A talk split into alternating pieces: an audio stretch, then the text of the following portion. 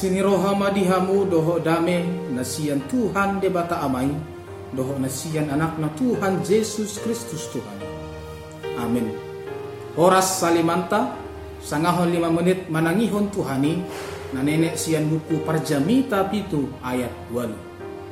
Tagunando hasunan nihata sian parbikasan Tagunando halak na labas marroha sian halak na gijang marroha.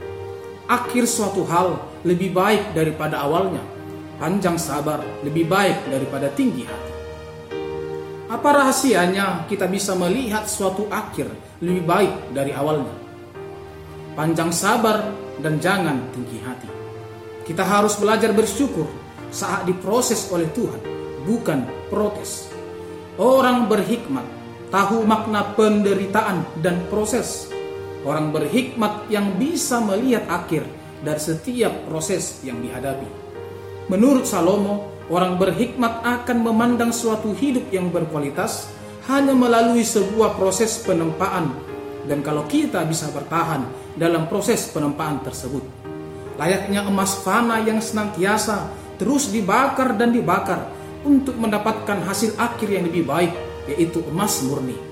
Demikian juga dalam menjalani kehidupan ini. Tuhan tak mau kita jadi emas fana apalagi imitasi. Namun dia mau kita jadi emas murni yang senantiasa sabar ketika dibakar dan diuji terus-menerus. Dengan dibakar oleh ujian iman, segala yang imitasi dan fana dalam dirimu perlu dibersihkan agar mencapai kemurnian.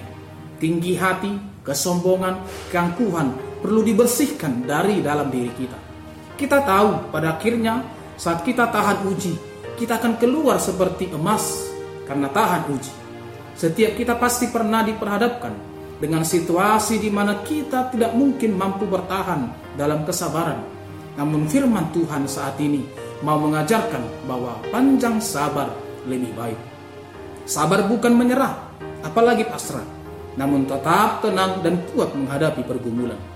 Hikmat dari Tuhan memampukan kita untuk mengerti persoalan kehidupan dan memberikan kita kesanggupan untuk menghadapi dan menghadapi segala persoalan sehingga hati dan jiwa kita tenang dan tentram dan mampu untuk sabar dalam segala pergumulan. Tuhan selalu menjanjikan pengharapan di tengah penderitaan kita. kita. Kalau kita sedang dalam sebuah pergumulan yang berat, bertahanlah.